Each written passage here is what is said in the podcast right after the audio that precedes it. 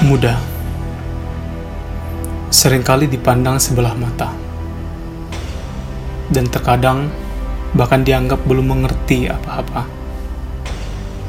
Tapi ternyata itu tidak berlaku untuk semua, karena nyatanya ada juga anak muda, bahkan sangat muda, yang bisa memahami berbagai hal yang katanya hanya dimengerti oleh orang-orang yang lebih tua. Dan di episode kali ini, saya berbincang dengan seorang anak berusia 15 tahun yang penuh dengan imajinasi, pengetahuan, kreativitas, dan cara pandang yang luar biasa. Namun di sisi yang lain, dia tetaplah anak yang rendah hati dan penuh dengan mimpi. Selamat mendengarkan perbincangan saya dengan seorang Emir. Hello, Mir. Oh my God. Hi, hi, hello. I've been good actually. How about you? Yes, I'm good. I'm good. I'm good. It's been a while, yeah. Since the last Mm-hmm. time It's been we met. a long time. Yeah, Yeah. last year, right? Yeah, we met on December, right? Last time we met on Yeah, in December. December. Yes, yes, yes. In our private class, yeah, online class. Oh Mhm. my God, you changed a lot. Wait, really? yeah, yeah. hmm I feel more handsome, right? I think so. I think so. Yeah. So am I. Oke, Emir. Hari ini kita bakal ngebahas mengenai berbagai hal ya, khususnya mengenai kehidupan di luar negeri. Karena seperti yang udah aku bilang sebelum-sebelumnya di Instagramku, uh, tamu berikutnya adalah Emir yang merupakan seorang anak berusia 14 tahun. How old are you now? uh, actually, I turned 15. Oh, Uh, I 15. turned 15 yesterday. Oh yesterday. Oh my God, happy birthday. thank you, thank you. Aku baru, iya, baru kemarin sih. Oh my God, yeah. Last year, last year I said the same, right? Happy birthday, because Mhm. yeah, it was your birthday as well. And then we had a conversation about birthday as well, right? I prepared some Iya, questions bener. about that. Ya, ya, ya, ya. Oh my God, ya. Harapannya apa untuk tahun ini? Harapan untuk tahun ini. Ya mungkin sih hmm, pengen masuk SMA yang bagus ya, SMA ternama gitu, bagus. Uh, ujian apa nilai-nilai ujian bisa mencapai rank tertinggi gitu. Wow, contohnya apa tuh? Kampus, ah, bukan kampus ya. Kalau kampus kan udah Hmm. nanti-nanti lah itu ya. Kalau SMA yang bagus itu apa? Kalau di Jakarta? Because Kalau di Jakarta. daerahku tuh eh actually eh, aku pengen masuk negeri ya sebenarnya. Eh apa pilihan pertamaku tuh masuk negeri. Tapi gara-gara eh, setiap tahun tuh sistemnya ganti-ganti buat negeri jadi harus punya backupan juga. Jadi backupan swasta palingan ya lab school ada lab school, terus ada Al Azhar juga sih sebenarnya. Hmm, oh, Al Azhar kan swasta ya? Iya Al Azhar swasta juga. Yeah, but it's quite expensive though. Ya, wait, is it? I don't know. Yeah, I don't know price. bro. yeah, I think so. I think so. Hmm. Hmm, tapi kamu yang pilihan pertamanya pasti negeri kan ya? Kira-kira Ya, SMA negeri. mana yang pingin Emir daftar? eh ada ada beberapa sih, ada 8 sama 26. Soalnya selain ngincer rank tinggi juga, pengen ngincer DBL-nya juga. Tahu kan DBL? What is that? It's like a, uh, kompetisi antar basket SMA di Indonesia. Oh, antar basket. Oh, soalnya kalau kamu kan mungkin atlet basket ya. Kalau aku dulu atlet lari ya, tapi lari dari rumah ya. Ya. Dari rumah. Oke, oke. Kamu berarti atlet basket ya? Hmm, ya bisa dibilang lah basket lah. Iya, dan kamu kan juga. Meskipun nggak nggak jago-jago kan? amat sih. Ya, tapi kan juara kan waktu itu kan ada kompetisi Iya, yang kamu menangin pernah kan. juara. Mm-mm. Hmm. Ada kaosnya bahkan waktu itu. Aku malah aku punya kaosnya tapi aku beli sih. Kalau kamu kan punya Kaos. sendiri karena ini kan pemain basket. Iya, Oh, iya. dapat dapat dari dapat waktu itu dari sekolah kalau nggak salah juaranya antar antar sekolah juga, tapi waktu itu cuman sedepok. Itu bukan cuman ya kalau sedepok ya. Itu lumayan lah. Ah, ah. Ya, ya dibandingkan sama se Indonesia masih masih mendingan sedepok lah dibandingkan Oh iya sih. satu Ya, ya. negara gitu. Mm-mm. Tapi dibandingkan sekampungku ya mending sedepok lah ya. Iya, Oh berarti kamu tinggal di Depok ya Mir, bukan Jakarta ya? Tadi aku bilangnya Jakarta. oh waktu itu oh, SMP-nya saya boarding. Nah boardingnya deket tempatnya deket perbatasan Bogor sama Depok lah. Tapi waktu itu Bogor nggak ada yang nggak ada yang ini nggak ada yang apa ngadain kompetisi gitu jadi terpaksa harus masuk ke wilayah Depok gitu sih Oh gitu. Kamu SMP di mana sih. Mir? di ada namanya Al Wafi Boarding School di Sawangan Boarding school. Itu is it an Boarding Islamic is an Islamic boarding Yeah. school? itu Islamic Boarding School Oh, oh, berarti pesantren ya kamu ya? istilahnya kalau boarding tuh apa ya pesantren modern lah kalau bahasa kininya gitu Ya sekolah asrama kan yang boarding kan? Mm-mm. Karena kan bahasa Iya. Inggrisnya pesantren kan Islamic boarding school kan. That's why I say that. Hmm. Oke, oke. Oh, tapi kan eh kamu kan tadi kan bilangnya langsung SMP kan ya? Karena kan kamu mungkin eh, SD-nya nggak di Indonesia kan, ya nggak sih? SD-nya di actually di dua negara sebenarnya eh tiga bisa dibilang tiga termasuk Tiga Indonesia negara. Wow, wow. Itu yang sebenarnya juga kita pingin bahas hari ini sih, Mir. Jadi, aku pingin banyak tahu soal pengalamanmu di luar negeri, apa aja yang kamu lihat gitu. Karena itu yang membentukmu sekarang menurutku, yang mungkin yang paling membentukmu sekarang ya.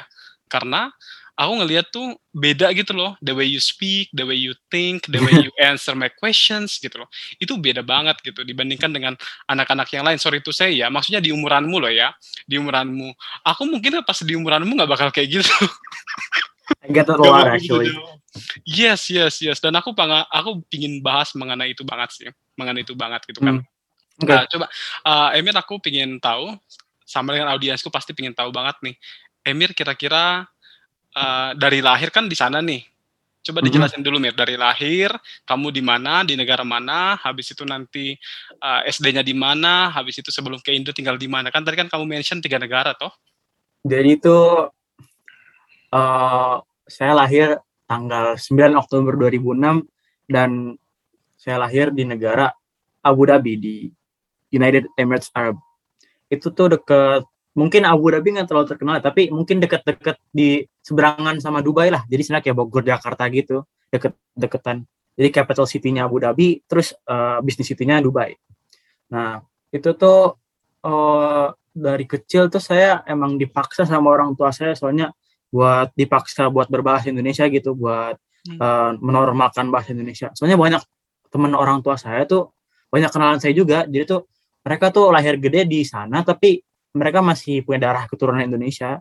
Tapi tuh mereka nggak dibiasakan sama orang tuanya berbahasa Indonesia. Jadi pas waktu-waktu balik ke Indonesia, bal- balik ke kampung halamannya gitu agak susah ya ngomong ngomong sama orang-orang gitu. Jadi ngomongnya ya mungkin bisa bahasa Indonesia tapi cuman kayak ya gitu lah action actionnya masih action Indonesia English gitu misalnya ya apa kabar cuman terbatas gitu bahasanya nah saya Hmm. dari situ dimulai sama orang tua saya Mir kamu harus terbiasa pakai bahasa Indonesia biar kalau waktu-waktu balik ke Indonesia bisa lancar gitu lah istilahnya. Nah waktu kecil tuh eh, saya SD hmm, di ada namanya Choi Fat International School. Eh, itu tuh sekolah apa ya? Eh, punya tempat lah di hati saya. Soalnya itu mengajarkan saya banyak hal gitu. Sama di sekolah itu tuh bukan cuman orang-orang Arab doang gitu bukan orang-orang Arab asli sana tapi banyak tuh ada dari Vietnam Filipina jadi sampai-sampai ada eh, pelajaran eh, Arabik English sama buat Philippines. Nah saya itu waktu itu kan saya nggak ngerti Philippines ya jadi nggak nggak ada hubungan sama Philippines gitu.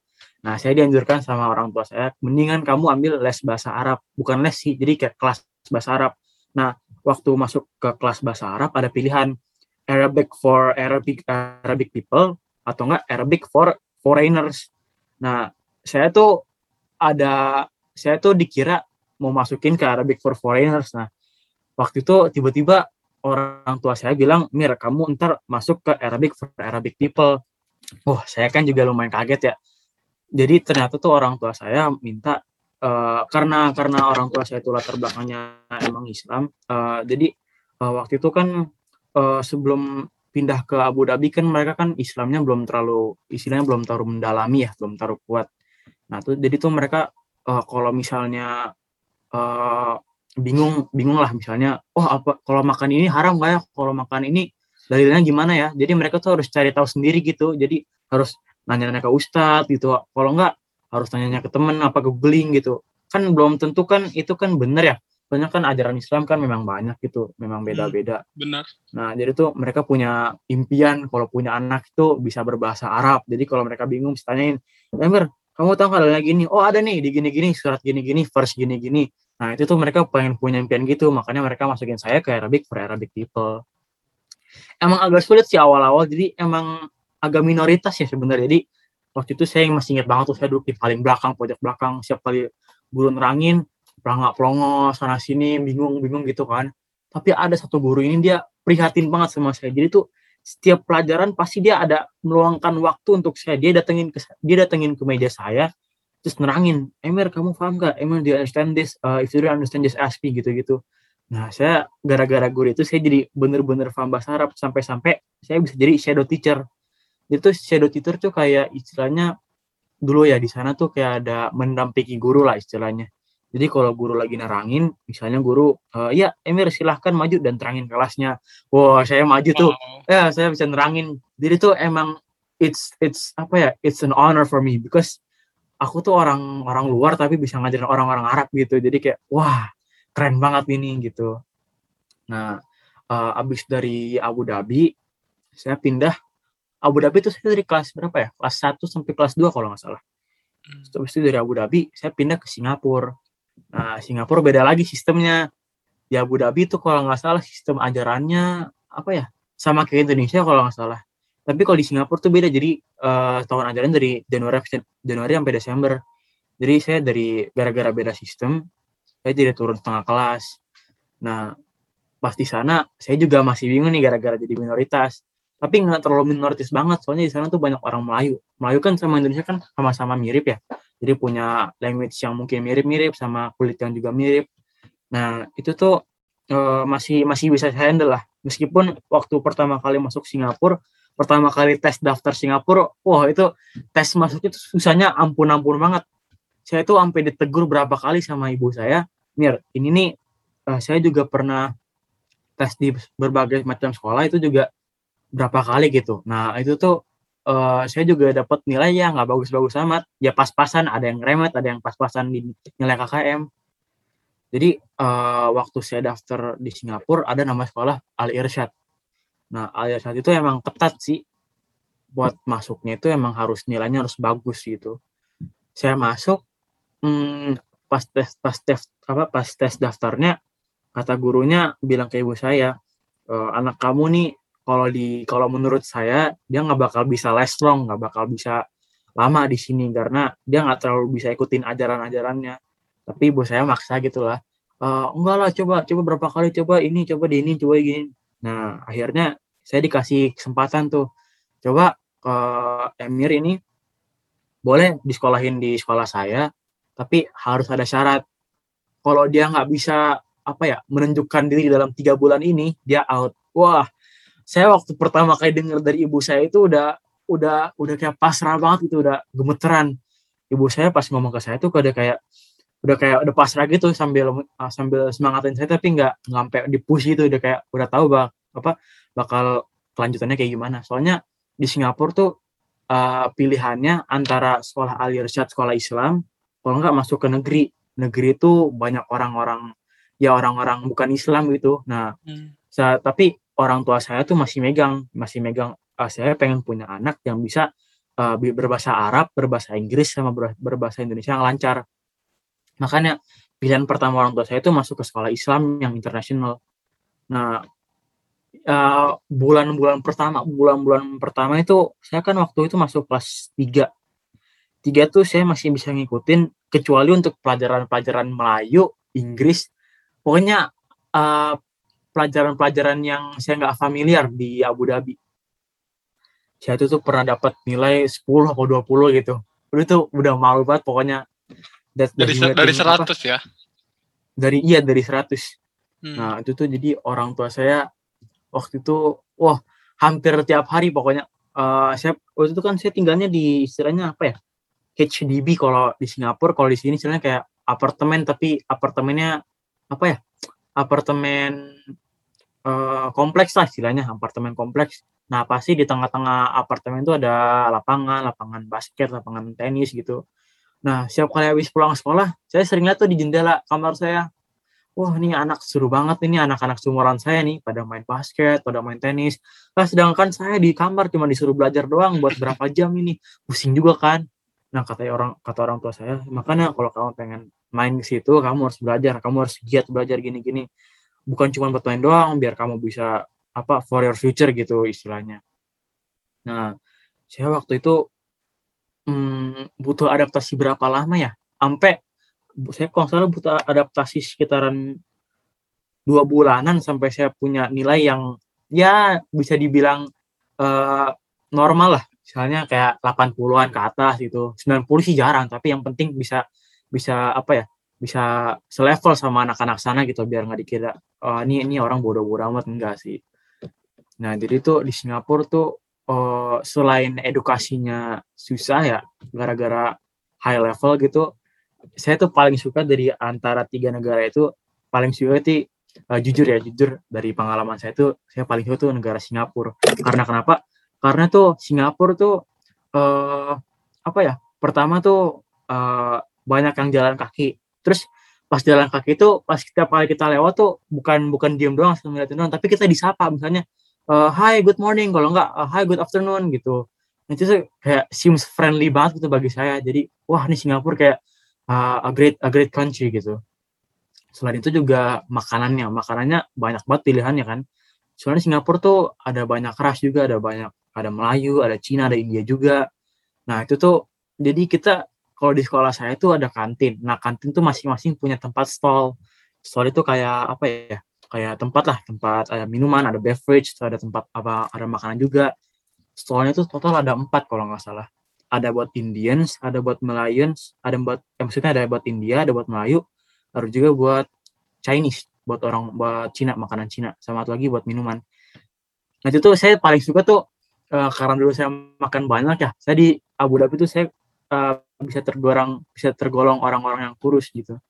Jadi pas saya pindah ke Singapura wah banyak banyak banyak variety of food gitu jadi banyak makanan yang saya bisa pilih saya tuh paling suka di sana tuh ada istilah nasi lemak nasi lemak tuh kalau di sini kayak nasi uduk lah Hmm, Nasi I uduk like itu it. I like it. ya kan nasi uduk itu di nasi lemak di sana tuh paling enak tuh nasinya sih sebenarnya nasi nasinya itu kayak gurih sama santan kelapa ya kelapa santan itu tuh jarang banget bisa bisa dibilang nggak ada lah di Abu Dhabi soalnya Abu Dhabi kan mayoritas kan orang-orang Arab ya. Jadi kita setiap hari tuh makan falafel makan shawarma makan nasi biryani gitu-gitu doang. Kan lama-lama kayak bosenin juga. Hmm. terus eh ya ya bayangin aja gitu tiap hari bisa ketemu makanannya itu lagi itu lagi. Tapi kita nggak ada pilihan lain gitu. Jadi ya harus terbiasa. Jadi pas pertama kali pindah ke Singapura wah ini makanan banyak banget ini. Bisa dipilih-pilih. Sampai-sampai saya tuh di kantin tuh nggak cukup seporsi buat nasi lemak gitu jadi seporsi kedikitan dua porsi kelebihan. Jadi saya ibu saya konsultasi nih sama apa ya istilahnya kalau penjual di situ namanya makci. Ibu saya konsultasi sama makci ini. Eh eh makci kalau kamu ketemu anak ini nih dulu kan saya suka pakai dasi ya di sana gara-gara eh, gara-gara apa ya dapat award student leader gitu. Student leader tuh kayak eh, apa ya?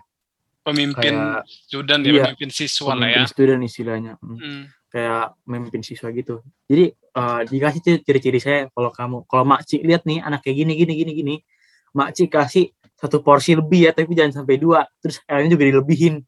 Kan ayam sana kan ada ayam sayap terus ada ayam dada ada juga ayam yang wings gitu kan kecil-kecil wings gitu. Hmm. makci ntar kasih sayap sama wings ya oh ya siap siap. Jadi setiap kali dia makci ketemu saya eh Emir kan kalau di sana kan kalau buat laki kan aboy ya. Eh aboy aboy sini sini sini. Dikasih nih makanan dan juga harganya dinaikin buat saya kan. Rata-rata kan kalau yang kalau yang nasi lemak biasa harganya one dollar ya. Kalau saya tuh one dollar and fifty cents. Bayangin loh saya waktu itu 50 cents tuh bisa beli dua minuman. Jadi teman saya Emir Emir eh sinilah 50 cents buat bagi-bagi gitu buat saya. Oh nggak bisa. Loh kenapa? Nasi lemak aja satu dolar saya kalau nasi lemak bisa nambah 50 cents gitu. Jadi Singapura tuh eh apa ya eh memorisnya banyak banget lah bagi bagi saya. Saya di Singapura tuh total 2 tahun dari kelas 4 eh dari kelas 2 sorry dari kelas 2 sampai kelas 4 habis itu dari Singapura saya dipindahin ke Indonesia. Indonesia beda lagi kan sistem pembelajarannya. Dari bukan dari Januari sampai Desember kan. Jadi Hmm. turun setengah kelas lagi. Jadi total dari tiga negara itu saya turun setengah kelas jadi total jadi satu kelas. Satu tahun lah istilahnya. Turun satu tahun jadi aturannya saya sekarang bisa kelas 1 SMA gara-gara pindah-pindah negara jadi dari kelas 9 SMP. Nah, di Indonesia itu eh, mirip-mirip lah sama Singapura, tapi bedanya ya maaf-maaf aja gitu ya, maaf-maaf. Bedanya kebersihannya lah. Kan kayak kebayang juga gitu kayak bisa ada picture lah di kepalanya. Kalau Singapura tuh kan rapi, tentram, damai. Pas pindah ke Indonesia, waktu itu saya pindah ke hotel yang tergolong lumayan high class lah. Jadi eh, masih punya view yang bagus dari Indonesia gitu. Tapi pas pas saya setelin TV, oh mulai ya tuh berita-berita tentang narkoba, mulai eh, banyak anak-anak kena infeksi dari ini, dari sampah-sampah gitu. Saya tuh wah langsung apa ya kayak trauma gitu. Ah Indonesia nih. Mindset saya pertama kali pindah ke Indonesia, ngapain sih pindah ke Indonesia? Mendingan saya di Singapura aja gitu. Ini Indonesia kayak tempatnya kayak gini-gini banget gitu. Tapi kata orang tua saya, "Hmm, Mira kamu harus terbiasa sama kampung halamanmu sendiri gitu. Karena suatu waktu kamu bakal visit ke saudara-saudara kamu gitu. Jadi kamu harus uh, make use sama kamu bakal di Indonesia buat uh, mungkin bisa dibilang sepanjang umur kamu lah. Soalnya kan kalau di Singapura sama Abu Dhabi kan kita belum punya KTP sana ya. Jadi uh, nggak permanen lah di sana. Saya tuh masuk sekolah di sini waktu SD itu apa ya namanya Azhari Azhari Islamic School, tempatnya di Rasuna di Kuningan sana di Jakarta Selatan. Nah, eh, ya tahu sendiri lah, sekolah saya kan deket-deket gang situ ya. Jadi banyak penjualan-penjualan tuh, banyak penjual-penjual kaki pedagang kaki lima biasanya habis pulang sekolah. Wah, saya habis pulang sekolah saya makin tertarik nih. Oh, ini enggak ini enggak ini enggak pernah ada nih apa pedagang kaki lima di Singapura, apalagi di Abu Dhabi gitu. Wah, ini ada apa nih namanya udah tuh udah mulai kenal tuh makanan-makanan aneh-aneh yang ada di Singapura. Ada cimol lah ada cireng lah ada bakso diplastikin lah. Wah saya juga bingung kan wah ini banyak banget nih makanan-makanan yang di saya kenal Iya. terus teman-teman saya pada bilang tuh di Indonesia oh ini nih enak nih Mir, sama cireng. Apa sih cireng ini? Saya juga bingung kan awal-awal. Oh ternyata kayak apa ya kayak ayai kayak aci-aci gitu ya digoreng gitu ya. Yes. aci digoreng lah. Terus dikasih bumbu pedas dikasih bumbu keju gitu wah enak juga ya jadi akhirnya buat seminggu dua minggu saya jajan itu terus jajan pedang kaki lima terus bulan depannya saya kena tipes Oh. kapok lah saya Benar-benar. Gara-gara- Karena nggak pernah kan? Karena nggak pernah makan kayak gituan. Benar-benar. nggak pernah makan di Singapura apalagi di Abu Dhabi Singapura ada tapi tempatnya itu udah udah by government jadi udah ada tempat sendirinya gitu sama pemerintah tapi ini kan kayak istilahnya kayak eh, ilegal lah sama jualnya kayak di trotoar gitu kan jadi eh, setiap eh, setiap ada tempat apa ya deket per, deket perbanasan lah. Setiap perempatan tuh pasti banyak banget tuh pilihan-pilihan makanan makanan pedagang kaki lima. Saya sering nongkrong di sana sama sama teman-teman saya lah. Terus beli es teh es teh di plastik gitu kan. Pakai sedotan gitu es teh es Benar, jeruk. es jeruk tuh sama cireng gitu. Wah itu hampir berapa berapa lama terus makan gitu. Pulang-pulang ada eh, waktu itu esokan harinya kalau nggak lusanya ada acara di sekolah saya namanya Muharram Day. Itu buat itu sekolah Islam. Jadi eh, Muharram Day. Nah itu tuh saya kebagian role yang penting banget gara-gara mungkin saya tuh bagian MC berbahasa Inggris. Jadi saya harus eh, ngomong ke depan audiens pakai bahasa Inggris. Saya harus dikasih role gitu. Eh malamnya atau nggak dua hari yang lalu saya kena tipes kan. Waktu itu saya bilang tipes itu wah langsung kapok saya ini gara-gara kenapa? Gara-gara kenapa? Ya ibu ibu saya udah pernah dapat tipes. Jadi udah pernah tahu nih gara-gara kenapa yang dapat tipes jadi akhirnya dibawa sama dokter dikonsultasi kan sama dokter. Kamu makan gini-gini kamu gini-gini ya akhirnya bener kayaknya gara-gara gara-gara makan makanan di pinggir jalan gitu ya kayak kurang kurang bersih lah kurang hygiene gitu. Saya kapok saya nggak ikut Muharram Day besoknya terus bulan depan lagi ada acara lagi. Nah pas acaranya bukan Muharram Day apa ya Maulid Nabi istilahnya Maulid Nabi. Nah waktu Maulid Nabi udah minggu-minggu ini udah dua minggu sebelum Maulid Nabi saya dilarang tuh makan makanan-makanan di pinggir jalan sama ibu saya. Pokoknya kamu kalau mau makan kamu harus makan dari makanan mama. Mama yang bawa bekal ke sekolah kamu nggak boleh makan di pinggir jalan lagi. Oh saya yang ya elah padahal makan sana kan enak-enak gitu ya banyak micinnya gitu sedep-sedep gitu. Hmm. ya gitu beda beda beda lah beda beda negara beda beda ini juga beda beda apa tuh namanya eh feeling lah Eh apa tuh namanya memories gitu Hmm. Oh wow, that's amazing ya, Mir ya. Aku sebenarnya dari penjelasanmu yang panjang tadi dan detail tadi, aku ada satu hal yang ada banyak hal yang aku tangkap, tapi ini yang paling ku tangkap itu kamu tuh bisa berprestasi banget gitu loh. Kamu di Abu Dhabi, tadi kamu bilang bisa jadi semacam asisten dosen kalau di Indo dibilangnya tuh. Nah, kamu ngajar-ngajar anak-anak uh, serap apa? Abu Dhabi ya? Kamu ngajar Hmm, anak-anak orang-orang Abu Dhabi, orang-orang Abu Dhabi gitu kan. Padahal kamu sendiri kan bukan orang sana gitu dan kamu ngajar orang-orang yang asli sana gitu. Terus juga pas kamu pindah ke Singapura, kamu juga dapat apa tadi? Um, Student Leader Awards, apa tadi namanya? Iya, Student Leader Awards. Jadi itu Hmm. kayak eh apa ya? Kayak dihormatin lah sama dari dihormatin dari eh, murid-murid. Jadi itu eh, gara-gara kita berprestasi kita dikasih award. Jadi kayak sebagai contoh gitulah kita dikasih dasi das dan dasinya itu ada dasi khusus. Jadi dasi berwarna apa ya? Bercorak-corak ada garis-garis gitu lah, lupa saya. Jadi istilahnya kalau kita ketemu sama mereka tuh harus kita, oh ini nih, ini anak yang pernah berprestasi gini-gini, kita harus contoh ini sama gitu. Jadi saya sering digituin sama anak-anak adik kelas saya gitu. Oh, saya juga terasa hormat banget. Iya makanya habis itu pas pulang ke Indo pun kamu disuruh jadi MC lah, disuruh ini gitu. Itu kan masih keren banget gitu kan di usia yang sangat-sangat muda gitu. Bahkan kamu jadi MC waktu SMP kan itu kan? SM, Iya? SD, SD. Eh, oh SD malah SD yang Muharram Iya. SD. Mm-mm. Ah, kan sih kamu kayak ngelakuin banyak hal yang orang-orang lain mungkin nggak bisa gitu kan apalagi orang orang yang istilahnya dari kita gitu kan tiba-tiba langsung istilahnya melejit di negara lain. Kan nggak semua orang punya kesempatan. Kesempatan mungkin punya ya tapi maksudnya nggak semua orang bisa mencapai itu gitu loh. Apa yang bisa apa yang membuat Emir bisa mencapai berbagai titik-titik itu gitu? Jadi itu saya pernah, ibu saya pernah ngomong waktu saya pertama kali pindah ke Singapura. Eh, kamu nih minoritas, jadi kamu biar bisa kelihatan sama kepala sekolah, apalagi guru-guru yang guru-guru yang apa ya eh, levelnya tinggi gitu, biar bisa dikenal. Oh nih Emir nih, meskipun dia pindahan, tapi dia nggak kalah saing sama anak-anak sini gitu.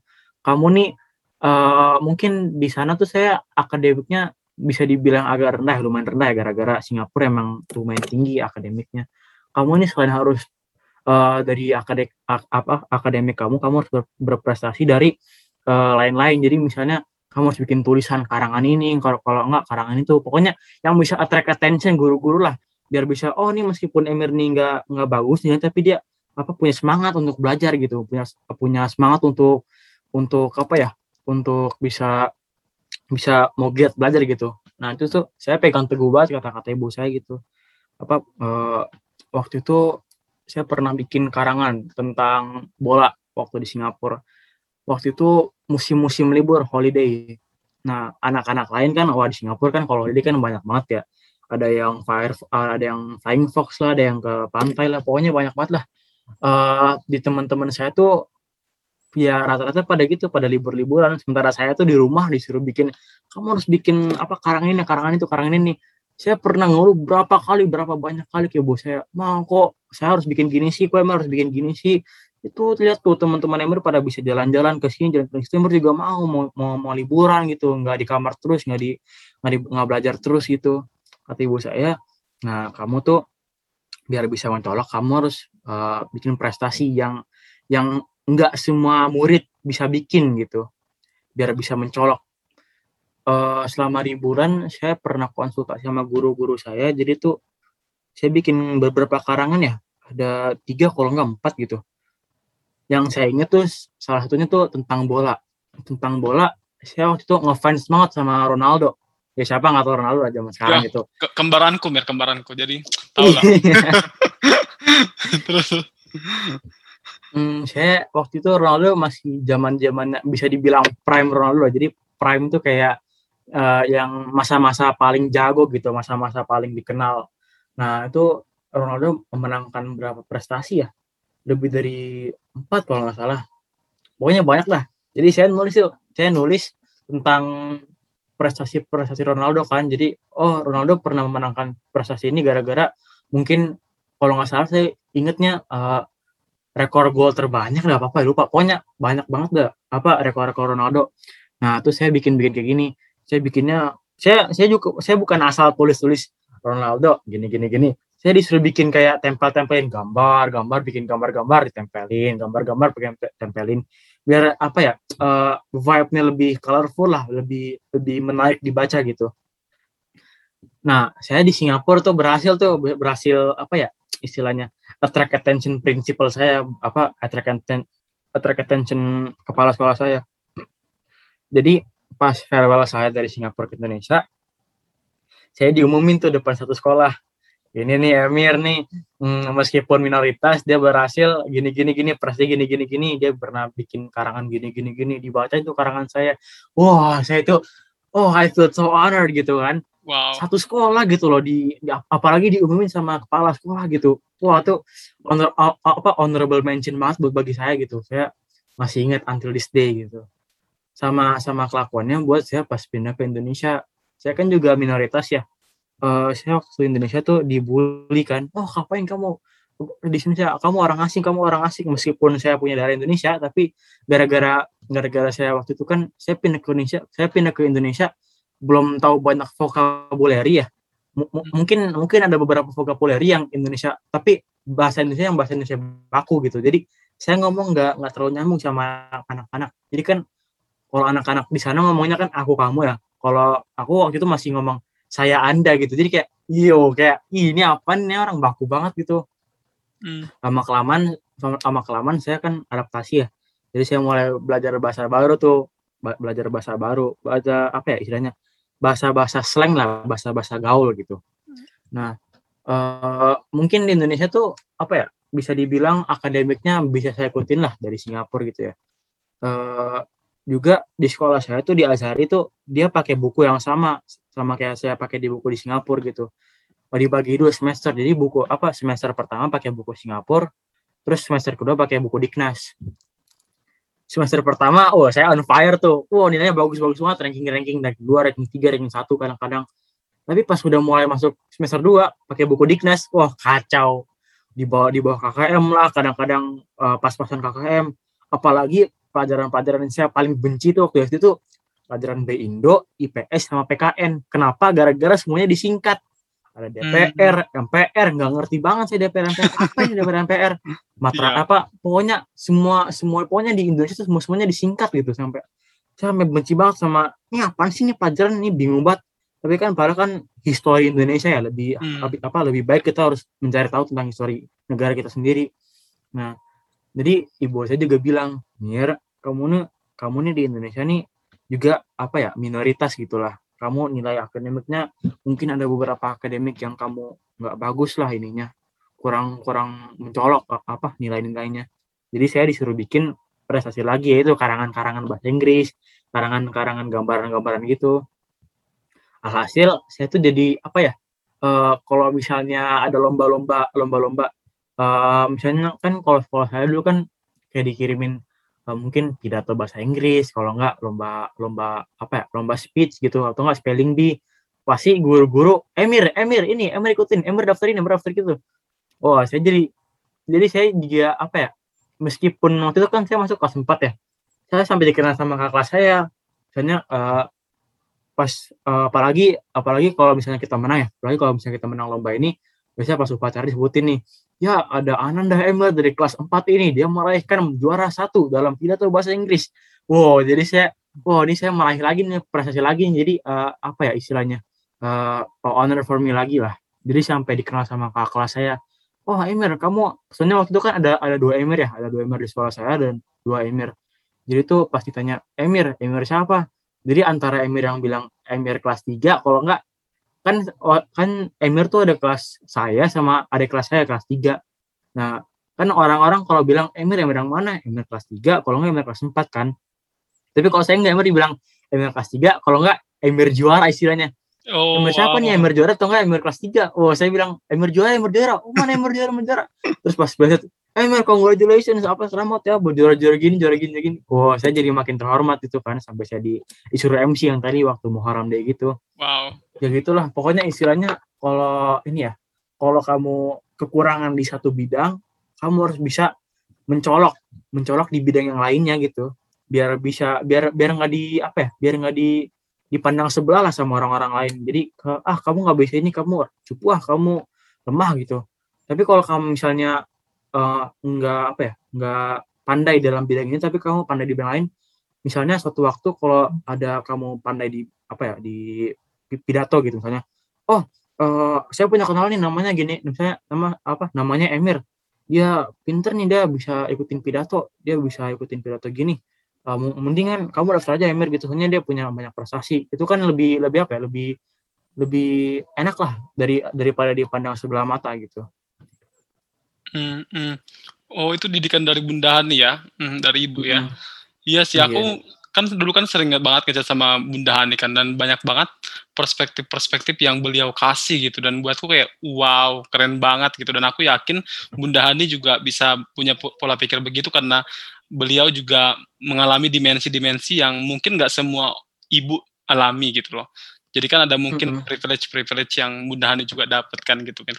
Dan aku Mm-mm. tadi pas kamu bilang masalah ya kita minoritas yang harus berkualitas itu lebih menonjol daripada orang-orang yang di sana biar kita kelihatan. Karena kalau enggak kan ya biasa aja kan atau sedangkan sama aja Mm-mm. kita juga bakal nggak kelihatan apalagi di bawah mereka gitu makin nggak kelihatan makin kelelep istilahnya gitu. Bahkan kalau kamu Mm. tahu Agnes Monica kamu tahu kah? Dia pernah Tahu, tahu. bilang pas di wawancara di acara Dalton Tanonaka ya, aku lupa nama acaranya tapi itu acara dalam berbahasa Inggris dan aku nonton itu tahun 2000 you know 2010 or 2012 ya if I'm not mistaken gitu dan dia bilang kayak gini kalau waktu itu kan dibahas mengenai ini dia kan berusaha untuk go internasional gitu kan istilahnya bisa populer banget di Amerika Serikat gitu sementara itu susah banget karena kan dia bukan orang Iya. sana ya kan Mm-mm. tapi dia selalu bilang kayak gini aku harus ngelakuin 100 atau 200 persen lebih daripada orang-orang sana gitu. Biar aku bisa lebih dari mereka gitu atau setara dengan mereka. Karena kalau enggak kita juga nggak bakal bisa berbuat banyak kan kayak gitu. Dan itu keren banget sih gitu. Dan yang kedua tadi yang kamu bilang soal oh kalau kamu nggak menonjol di satu bidang ya kan masih ada bidang-bidang yang lain yang bisa kamu tonjolkan gitu ya. Sama dengan yang dibilang Albert Einstein misalnya. Ya kita itu nggak bisa melihat kemampuan ikan itu dari bagaimana dia memanjat pohon. Iya kan? Ikan kan iya. jangan dilihat kualitasnya dari situnya, tapi lihat dari bidangnya dia. Dan aku percaya setiap orang itu punya bidang masing-masing, punya kelebihan masing-masing gitu. Benar Dan benar. jangan dipaksakan. Iya kan? Jadi misalnya nih aku, adekku ya, adekku itu semuanya pintar. Bukan cuma adekku, kakakku, adik-adekku dua-duanya suaranya mereka bagus banget, terus bisa musik. Ya sementara aku kan bukan bukan orang yang seperti itu gitu. Aku suka musik tapi bukan orang yang jago dalam bidang itu. Aku nggak bisa gitar, nggak bisa piano. Aku bilangnya nggak bisa ya. Padahal orang bilangnya kenapa nggak bilang belum aja gitu kan? Karena aku selalu dulu bilangnya belum belum belum tapi sampai sekarang juga nggak bisa bisa. Jadi mungkin memang bukan bidangku kali ya. Tapi maksudku ya kamu tahu lah bidangku mungkin lebih ke akademis kan ya dan aku lebih menonjol di bidang itu daripada mereka gitu loh. Artinya apa? Yang paling penting itu kita mengenal diri kita, terus kelebihan kita apa dan kita fokus ke sana gitu. We have to do many things to improve ourselves gitu kan di bidang itu gitu ya. Biar kita juga kelihatan menonjol karena kalau misalnya aku nih yang bukan jago di bidang musik gitu kan, tapi aku berusaha untuk ah biar aku kayak keren kayak adik-adikku atau kakak aku gitu. Ya mungkin aku nggak bakal bisa tetap melebihi mereka karena bukan bidangku gitu. Tapi di bidangku ini ya aku bisa mungkin lebih baik daripada mereka untuk bidang ini loh ya bidang yang aku geluti sekarang gitu. Hmm. so mungkin itu kali ya yang bisa dipelajari Emir. And Iya. itu na- ini sih uh, pola pikir yang bagus menurutku. Tapi selain itu Mir apa sih yang Bunda Hani ya Bunda Hani uh, kasih tahu ke kamu gitu yang yang membuatmu kayak beda gitu loh. Apa yang bikin kamu berbeda selain yang tadi, selain yang beliau bilang, kamu sebagai minoritas harus menonjol daripada yang lain. Terus juga kalau kamu satu aspek nggak bagus, kan masih ada aspek-aspek yang lain. Seingat saya, eh, yang paling menonjol sih yang tadi yang tentang minoritas gitu. Tapi kalau saya ingat-ingat lagi tuh, pokoknya hampir setiap hampir setiap menit lah, hampir setiap saat. Kalau misalnya kita lagi belajar bareng, dulu kan saya nggak punya pembantu, apalagi ini ya, apalagi apa tuh bimbel-bimbel gitu ya. Soalnya zaman-zaman itu kan bukan zaman-zaman ngetren bimbel kayak sekarang gitu. Jadi eh, kalau mau bimbel tuh paling datang datang face to face gitu. Mana ada kayak bimbel-bimbel online gitu. Jadi kan jarang. Nah, saya tuh eh jadi tuh ibu saya tuh bisa dibilang multi talenta lah, bisa masak, bisa ngurusin, apalagi bisa ngajar gitu. Bisa gambar Itu- juga, bisa ngelukis aku Iya, bilang. bisa gambar, iya benar-benar. Ibu saya actually dulu pelukis loh, tahun-tahun early early early 90s kalau nggak salah. lupa. Yeah, she told me, she told me. Yes. Hmm. Nah itu tuh setiap kali kita belajar pasti dikasih semangat. Nah semangat itu biasanya ibu saya tuh kasih quotes. Nah, quotes itu biasanya diambil sama orang-orang yang orang-orang yang terkenal lah. Kayak tadi Agnes Monica, Hmm. ibu saya juga pernah bilang kalau kamu kalau kamu ini kamu harus apa tadi eh, lebih ya dari orang-orang lain. Kamu harus bisa 100% kalau enggak mungkin 200% gitu kamu bisa. Mm-mm. Ya itu sih sebenarnya. Jadi eh, setiap kali kita mau belajar, apalagi udah mendekati ujian kayak masa-masa sekarang, ibu saya itu eh nasihatinnya bener-bener gitu kasih quotes yang dalam-dalam banget Hmm. Hmm. gitu sih. Oh wow ya, amazing ya. Berarti ya itu tadi ya, ada banyak eh, apa namanya ajaran-ajaran yang yang mungkin nggak semua orang dapatkan gitu Mir. Ha itu dia Mir, itu yang sering kali jadi dilema juga sih. Ya bukan dilema mungkin tapi pro kontra ya. Aku eh, dengar ceritamu ini jadi ingat mau dia Yunda soalnya. Maksudnya dia kan berasal dari keluarga yang we- well established kan ya.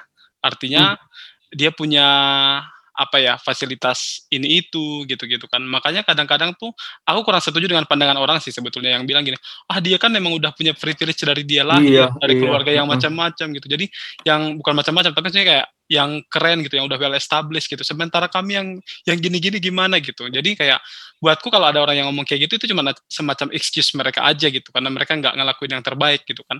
Ha tapi itu eh, yang paling penting kan gimana kita memanfaatkan privilege yang kita punya kan jadi kita punya fasilitas ini itu, terus kita memanfaatkannya. Karena jangan salah, ada banyak kok orang-orang kayak teman-temanku yang punya privilege yang bagus, berasal dari daerah yang bagus, yang metropolitan city juga gitu. Tapi mereka nggak bisa, bukan nggak bisa mungkin, tapi nggak mau memanfaatkan privilege mereka dengan bagus gitu. Atau mungkin nggak sadar bahwa itu privilege yang nggak semua orang punya dan banyak loh orang punya punya privilege itu gitu. Nah, Emir sendiri gimana sih memaknai privilege Emir yang ada sekarang gitu dan dari dulu bahkan gitu. Jadi eh eh, misalnya nih kalau kamu tuh punya punya hobi ya, punya misalnya kamu suka menggambar gitu. Nah kan kalau orang-orang lain kan cuman sekedar gambar doang ya. Tapi itu kalau kita tuh harus kayak gambar sampai ngumpulin ke guru gitu lah biar istilahnya biar lebih kelihatan. Nah itu tuh mungkin dari situ lah. Dari situ bisa mulai mencolok nih, oh Emir nih bagus-bagus kayak gini. Jadi eh, harus diikutin lah, harus dipandang pandang tinggi ya, kayak dihormatin gitu. Tapi tentang mengenai privilege ya, hmm, benar. Hmm. Mungkin kalau dari segi, ya saya kan kalau lahir kan bisa dibilang mungkin mungkin kalau dulu ya, mungkin kalau zaman-zaman dulu tuh gara-gara saya tinggal di luar negeri bisa dibilang eh, inilah bisa dibilang di atas rata-rata, tapi nggak nggak nggak kayak kayak banget gitulah. Nah itu tuh eh, mungkin gara-gara dulu masih muda banget ya, jadi nggak jarang juga sih saya eh, gini gitu jarang-jarang apa ya, jarang memanfaatkan sekitar lah. Tapi pas di Indonesia eh, yang penting tuh harus think out think out of the box lah. Jadi kalau orang lain eh, kalau orang lain apa ya orang lain bisa kayak gini, kenapa kamu nggak bisa gitu ya? Kamu harus apa atau enggak? Kalau kamu punya idol, kamu harus apa mencapai idolnya, kamu harus menjadi idolnya. Kalau bisa lebih dari idolnya gitu. Eh ya gitulah istilahnya. Hmm. Ya berarti pokoknya walaupun kamu punya privilege, kalau kamu nggak punya kemauan ya sama aja gitu kan. Iya Nah, sama jadi ini tetap gitu. harus, iya tetap harus apa ya berproses, mau belajar gitu kan untuk memperbaiki diri gitu kan, terus juga untuk mencari jati diri biar kita bisa mencapai kesuksesan istilahnya kan. Oke, jadi istilahnya ya dengan semua privilege yang kamu punya, kamu tetap selalu belajar gitu kan dan Mm-mm. fokus.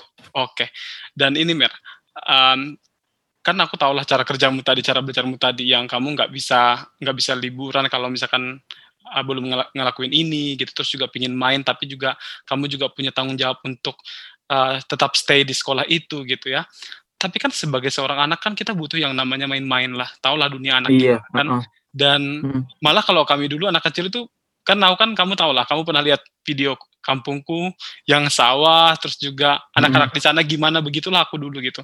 Jadi aku tuh kayak masa kecilku ya, masa kecilku aku tuh suka yang namanya pergi-pergi ke sawah, main-main layangan, terus mandi-mandi, lompat-lompat gitu.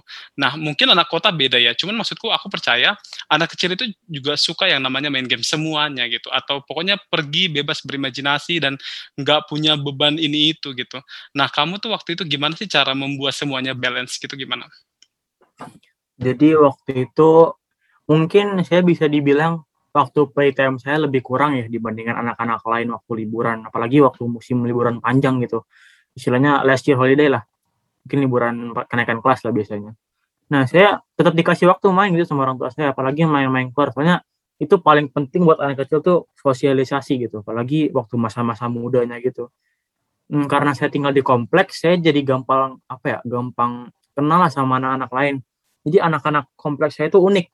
Bukan bukan cuma dari kan kalau Singapura kan rata-rata kan Cina ya dari Cina Hmm, sana. Tapi kalau di kompleks saya tuh eh, terkenal dari daerah saya tuh kayak apa ya istilahnya banyak orang banyak banyak apa ya kayak perkumpulan orang-orang itulah perkumpulan berbagai macam ras gitu. Jadi tuh saya seneng gitu. Apalagi pas pertama kali pindah dari Arab ya dari Abu Dhabi sana wah orang Arab mah alisnya tebel-tebel gitu kan terus banyak tinggi-tinggi kalau ngomong kasar-kasar gitu kan. Hmm. saya pas pindah ke sana tuh kayak apa ya wah ini kayak eh, saya nggak nggak termasuk minoritas gitu saya juga punya teman gitu yang beda-beda. Jadi makin semangat gitu mainnya. Tapi saya juga diingetin sama orang tua saya kamu nih punya kewajiban kamu nih punya kewajiban eh, yaitu bikin tadi yang prestasi-prestasi untuk mencolok. Tapi kamu kamu juga boleh kamu juga boleh main. Asalkan kamu harus menyelesaikan kewajiban ini dengan kamu baru boleh main. Kalau kamu main dulu kan kalau rata-rata kan awal anak kecil kan main mainnya bisa lama gitu ya. Main terus kadang-kadang lupa kewajibannya. Jadi kayak apa ya kayak sekalinya kita selesai main kita disuruh ya kamu udah kamu kan kamu udah main tadi. Coba kamu sekarang belajar sekarang. Jadi kayak ah udah main capek gitu ya yang adanya yang adanya abis main mandi terus tidur. Terus belajarnya kapan gitu? Kalau nggak bikin PR-nya kapan? Nah jadi saya se- sering dikasih apa ya sering dikasih motivasi kalau kamu main kamu harus mengajarkan at least dua apa tiga tiga ini tiga kalau nggak PR lah kalau nggak eh, karangan sendiri gitu. Jadi biar kita biar sama-sama enak gitu loh kita kan kalau kita main doang habis main kita ya, oh, ya oke kita dapat feeling mainnya kita dapat happy-nya tapi kita pasti punya rasa aduh gue belum kerjain PR gini belum kerjain PR itu. Jadi kayak punya rasa nggak enak kan di hati jadi kayak uh, something's not right gitu something's not finished nggak apa ada ada hal yang nggak beres gitu. Tapi kalau kita sama-sama ngerjain uh, kita kita kerjain PR dulu baru boleh main tuh kayak abis main tuh udah enak gitu. Oh, oh PR udah udah udah udah gue kerjain tadi gitu jadi enak gitu jadi tuh intinya kalau mau kalau mau reward lu harus punya eh, lu harus punya apa ya kemauan sendiri lu harus punya barang yang lu jadiin buat untuk reward itulah Hmm, hmm. iya gitu Berarti sistem reward itu penting banget ya menurutmu ya? Karena aku juga masih Iya. ingat banget yang dibilang Bunda Hani katanya kamu dulu eh, apa ya? Kalau kamu dapat nilai sekian, kamu bakal digaji sekian gitu nggak sih? Kamu dapat iya gaji bener gitu. bener Gimana sih Mir? Aku penasaran loh itu. Karena nggak, aku baru sampai- dengar kayak gitu. sampai sekarang juga gitu sih mungkin banyak orang yang pro kontra ya sama hal ini kayak apa ah, ini mah dia belajar untuk duit ya bukan bukan untuk untuk apa ya untuk future dia gitu nah itu aslinya enggak jadi sebenarnya saya waktu itu paling suka ya paling suka tuh saya paling suka tuh Hot Wheels sebenarnya kalau tahu bukan Hot Wheels doang sih tapi kayak mainan-mainan robot-robotan lah mainan mobil-mobilan lah nah saya tuh dulu pernah di Abu Dhabi tuh eh, Abu Dhabi kan kalau di sana kan lumayan mahal ya Hot ya. Jadi tuh saya tuh suka banget suka gonta-ganti suka gonta-ganti mobil lah, mobil mainan. Jadi baru beli hari ini biasanya udah bosen pengen beli yang baru lagi apalagi minggu depannya gitu. Nah, tuh saya hampir punya dua karung apa apa apa tiga karung ya, isinya Wow. Hot Wheels semua gitu. Nah, itu tuh kan ya boleh lah apa pertama dua kalinya tuh first time second time-nya dibeliin sama duit ortu gitu. Jadi eh, ya tapi kalau lama kelamaan kan gonta-ganti kan juga bosenin juga sama ngerugiin juga. Nah, meskipun buat orang tua saya tuh Wheels tuh apa ya, bukan hal yang mahal banget tapi eh, kalau lama kelamaan kan juga kayak ah nih namanya nggak mendidik gitu, namanya buang-buang duit, waste of money. Jadi saya didik sama orang tua saya eh, kamu harus kamu harus bisa kerja dari umur sekarang meskipun kerjanya bukan kerja yang dipikiran orang-orang lain ya. Eh, dulu tuh saya meskipun kecil tuh umur saya masih umur muda banget. Jadi tuh apalagi umur bayi ya, umur-umur toddler gitu. Mungkin makan terus tumpahin nggak mau beresin gitu ya. Hmm. Makan becek-becekan gitu kan yang beresin palingin orang tua ya. Nah, terus saya biasanya diajarin nih sama orang tua saya apalagi sama ibu saya. Mir, kalau kamu habis minum ini terus tebak kamu harus beresin, kamu harus lap-lap ini. Saya diajarin tuh cara ngelap, diginiin. Kamu gosoknya nggak boleh cepet-cepet, kamu harus pelan-pelan. Ya meskipun saya pas praktekin yang, yang ngasal-ngasal gitu kan, yang penting Hmm. saya udah punya mindset, oh siap kali habis numpahin, saya harus ngelakuin gini, gini, gini. Nah, jadi setiap kali saya habis kayak gitu, dikasih tuh berapa dirham, apa harganya yang lumayan kecil lah dirhamnya. Nah, saya kayak gitu, kayak saya kumpul-kumpulin terus, saya sampai saya bisa dapetin beli Hot Wheels. Hot Wheels, meskipun tuh bukan Hot Wheels yang bagus ya, kan Hot Wheels kan beda-beda harga juga ya, ada yang bagus lah, ada yang lumayan jelek lah. Jadi tuh saya dulu orangnya nggak nggak sabaran banget, jadi setiap kali pengen lihat mobil tuh harus beli, harus beli, harus beli. Nah, orang tua saya kan juga kesel juga kan lama-lama, "Ih, ini beli pakai duit duit saya mulu gitu, kamu harus punya kemauan pakai duit kamu sendiri." Jadi, uh, meskipun saya beli pakai duit saya sendiri, ya at least I feel happy gitu. Udah punya, uh, this is all of my work gitu. Jadi bisa, "Oh, ini gue beli bangga nih, gue beli bangga ini. Ini pakai duit saya sendiri." Sampai, uh, dari semua mobil yang saya punya, saya tuh paling favorit mobil ini meskipun jelek nih, meskipun jelek di antara mobil lain, tapi saya paling suka tuh mobil ini. Kenapa? Gara-gara saya beli pakai duit saya sendiri, bukan pakai duit Wow. orang tua. Saya pajang tuh di kamar paling di rak paling atas. Wah, setiap malam saya ngeliatin, oh, kayak hebat banget tuh saya. Wah, ini saya hebat banget nih, saya bisa beli mobil ini. Pokoknya ini paling favorit. Yang penting diajarin sama orang tua saya harus disiplin, sama kalau punya kemauan tuh harus punya kemauan dari diri sendiri. Gitu sih. Hmm. Tapi pernah jadi merasa ini nggak sih, Mir? Aduh, I'm fed up with all these things gitu kan. Habis itu kamu kayak jadi rebel gitu. Pernah nggak sih kalau anak-anak kan kadang kayak gitu kan. Habis itu ngamuk gitu. Apalagi kan anak kan ekspresif kan. Jadi dianya nggak selalu harus menutupi gitu. Pernah nggak, Mir? Hmm, sampai sampai separah itu pernah nggak ya? Tapi ya pasti stres pernah lah gara-gara tugasnya banyak apalagi eh, dikasih juga sama sama apa dikasih juga sama ibu gitu harus kerjain prestasi-prestasi yang lain juga. Jadi eh setiap kali kita misalnya setiap kali kelihatan kita stres kalau nggak udah melamun gitu, udah take a break, eh, refresh your mind lah. Mungkin jalan-jalan sedikit. Soalnya kan di Singapura kan eh, orang orang-orang kan banyak yang jalan ya. Apalagi waktu sore-sore kayak gini orang pada banyak jalan, apalagi pas main-main jadi bareng gitu. Apalagi di sana kan banyak fasilitas yang dilengkapin sama pemerintah lah. Banyak taman-taman kecil, apalagi banyak-banyak tempat olahraga gitu. Jadi saya kali habis stres gitu, saya sering dibawa tuh sama orang tua saya, ayo Mir kita jalan-jalan dulu, palingan ke junction. Junction tuh istilahnya kayak apa ya? Eh, perkumpulan lah, perkum- perkumpulan dari tempat yang lain ke tempat yang lain. Jadi tuh di sana tuh ada shopping malls, ada tempat buat makan, ada tempat buat playing juga. Jadi tuh saya setiap kali stres saya disu- apa saya sering dibawa ke situ. Jadi ya eh, have a little refresh lah sebelum kerja lagi. Eh, capek boleh tapi nyerah nggak boleh. Nyerah jangan. Hmm. mungkin mungkin capek capeknya itu bisa parah ya. Bisa bisa wah bisa nggak mau belajar lagi. Mungkin bisa mungkin kalau kayak gitu bisa vacation lah vacation seminggu apalagi dua minggu. Tapi habis dari vacation itu harus harus get belajar lagi gitu jadi eh siapa pun capek kamu kamu nggak boleh menyerah gitu Bener sih, bener sih. Apalagi kan aku kan ingatkan kamu kan anak tunggal ya. Jadi nggak punya kakak, nggak punya adik. Jadi iya aku nggak bisa ngebayangin aku di posisimu gitu loh. Jadi uh, tiap hari harus belajar ini, belajar itu. Terus mungkin sebagai anak kita juga kadang kan kayak, aduh, pingin inilah, pingin apa sih, iya heeh. get recharge kayak gitu kayak gitu. Dan ya vacation pasti oke lah, maksudnya. Yang penting itu kan harus balance kan semuanya kan. Nggak boleh segala Hmm. sesuatu kayak too much gitu. And that's a good idea sih untuk uh, apa apa namanya yang kayak tadi kalau udah capek jalan bentar habis itu ini iya pergi ini gitu un- untuk udara segar kali ya. Oke, that's really good. That's really good, Emir. Uh, next question ya, Mir ya. Next question. Ini masih ada 100 pertanyaan lagi? Enggak lah.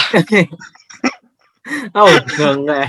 kaget saya ya kali 100 pertanyaan lagi. Sedangkan ini baru beberapa pertanyaan. Soalnya kan kadang-kadang gini, Mir.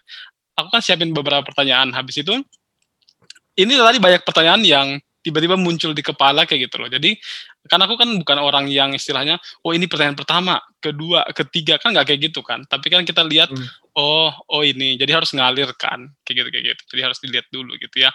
Dan aku sih sebenarnya juga pingin tahu Mir mengenai apa ya setelah kamu pulang ke Indonesia gitu.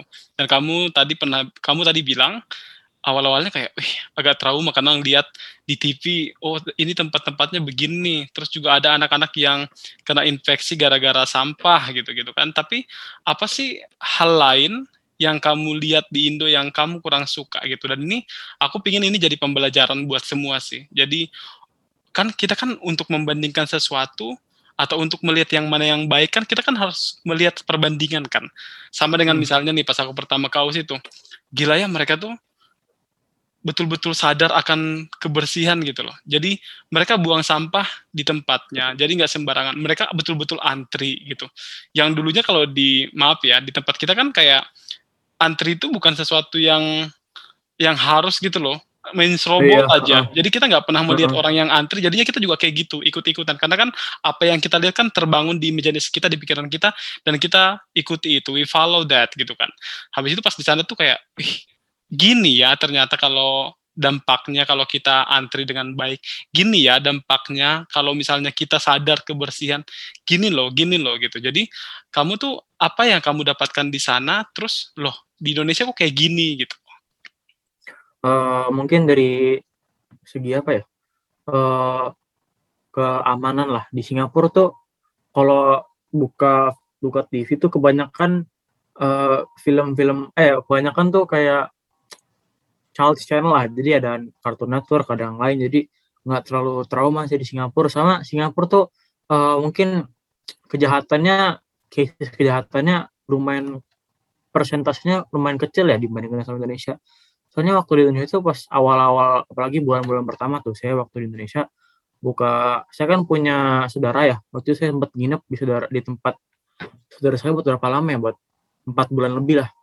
Nah saudara saya itu dia paling suka tuh nonton apa ya channel-channel film yang berhubungan sama news gitulah ada Trans TV palingan ada juga yang apa eh, network-network yang lain.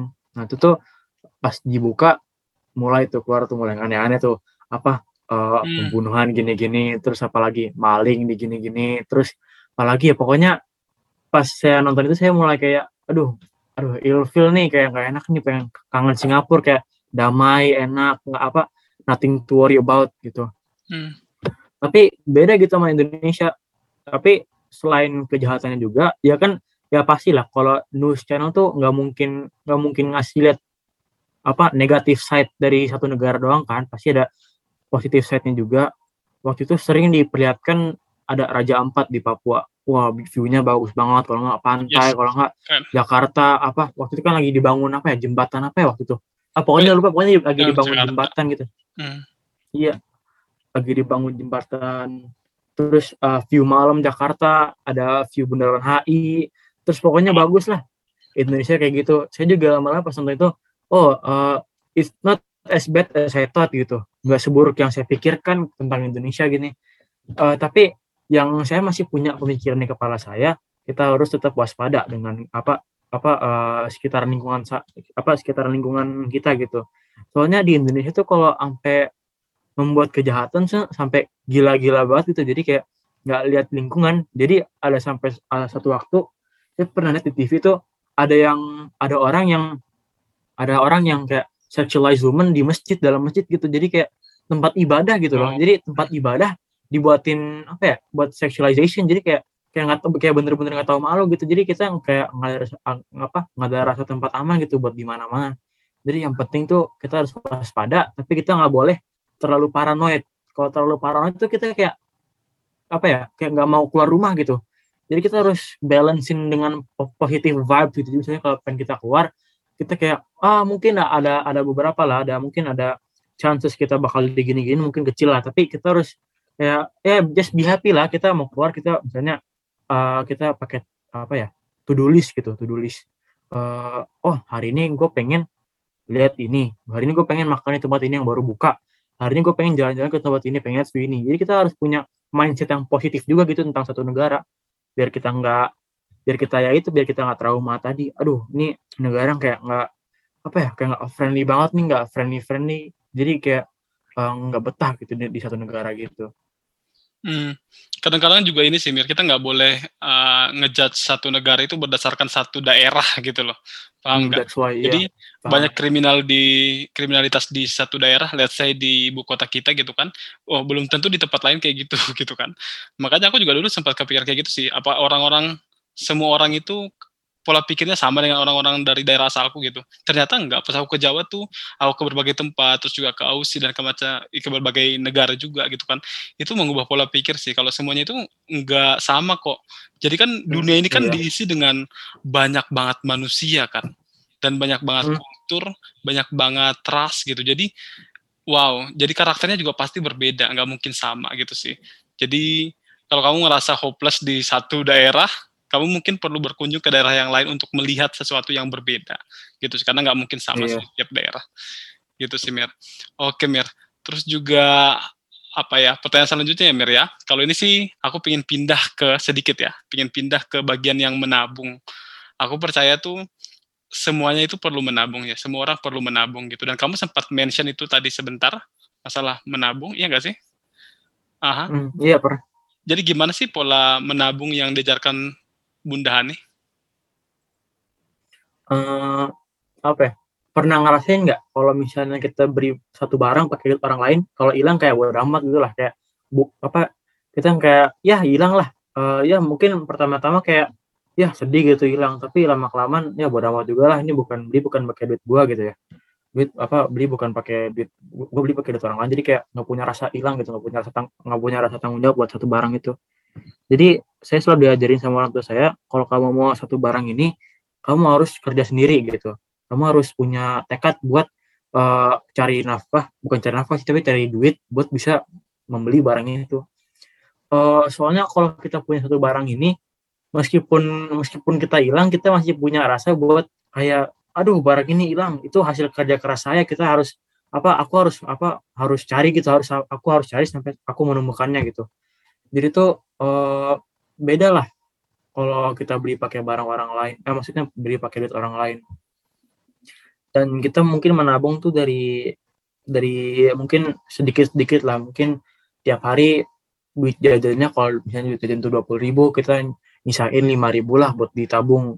Mungkin kita waktu itu kayak nggak punya kayak nggak punya apa ya, nggak punya kemauan gitu buat tabung. Ah nih gue tabung buat beli apaan sih?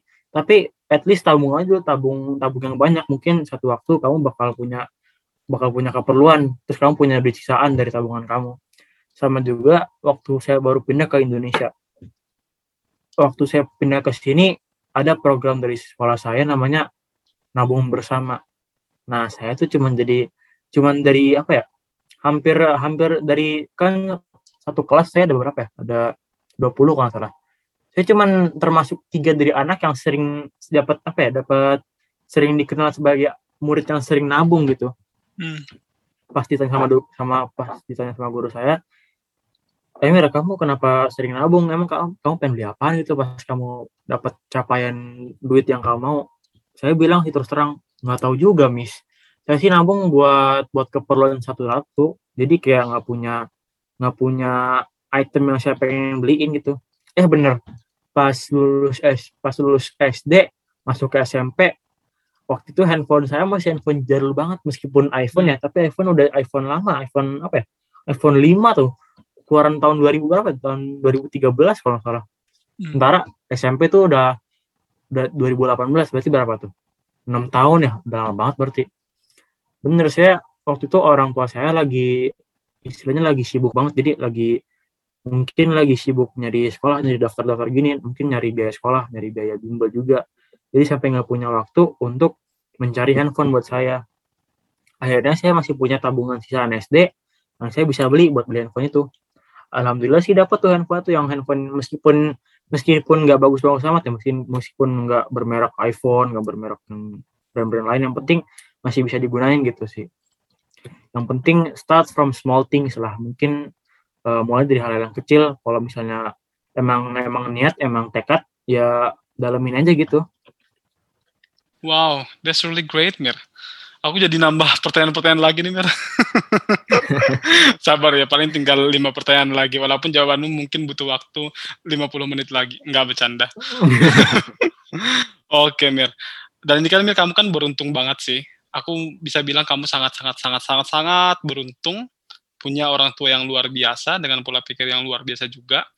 Uh, terus juga kamu bisa memanfaatkan semua itu dengan baik juga gitu walaupun aku tahu itu nggak mudah sangat-sangat tidak mudah gitu kan tapi aku pingin tahu sebagai seorang anak tuh apa sih yang anak-anak seumuranmu itu harapkan dari orang tuanya? Orang tua yang seperti apa sih yang kalian harapkan? Uh, kalau dari pengalaman ya, saya tuh kan pernah waktu SD kan punya macam-macam temen lah, punya banyak temen lah. Uh, apalagi apalagi antara antaranya ya, antara angkatan ya. Jadi saya pernah ngalamin, pernah pernah apa ya, pernah dapat feeling gitu. Oh ini beda beda apa istilahnya? Kalau zaman sekarang beda circle ya, beda pertemanan, beda circle, beda beda kemauan. Ada ada circle yang yang wah yang mungkin berteman gara-gara prestasinya mungkin gara-gara jago basket kalau jago bola gitu. Jadi mau temenan gitu. Ada juga yang tem apa temenan gara-gara kocak gitu mungkin gara-gara friendly gitu. Terus ada juga yang mungkin berteman. Makasih ya Mir lihat. Mungkin ada juga mungkin ada juga apa tadi uh, circle ya maaf apa jadi kayak mungkin dilihat dari hartanya gitu. Mungkin lihat dari kekayaannya. Mungkin buat bagi SD sih jarang ya tapi pas mulai ke sini sini saya udah mulai ngerasain itu.